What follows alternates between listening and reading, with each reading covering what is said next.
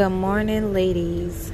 I hope everyone is having a blessed morning because remember, God is still good no matter what the situation is. Today, I'll be reading a devotion, a three minute devotion from Psalms. It's about expressing woman, a book that I got from a store. And the first page say, Say yes. We'll be reading from Psalms 84, verse 11. For the Lord God is a sun and a shell. The Lord will give grace and glory. No good thing will he withhold from them that walk in the uprightly.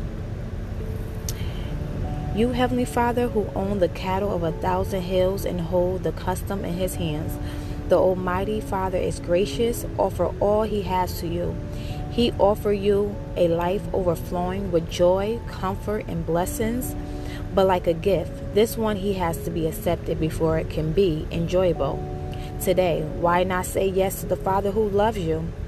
Tell him how you long to live and love like his cherished kid or child.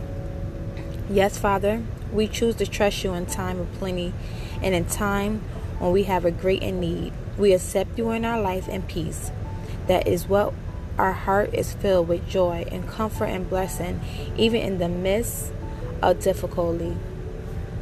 Lord, help us to say yes to your will, Lord God. Comfort us, cover us by the blood of Jesus, knowing that you with us, knowing that if we believe that we receive everything that you have for us, that we are blessed and highly favored, Lord. We give you the honor. We know you, Abba Father. We know that you're omnipotent. We know that you are everything that we need, Lord God. And you get the glory out of all of it, Lord God.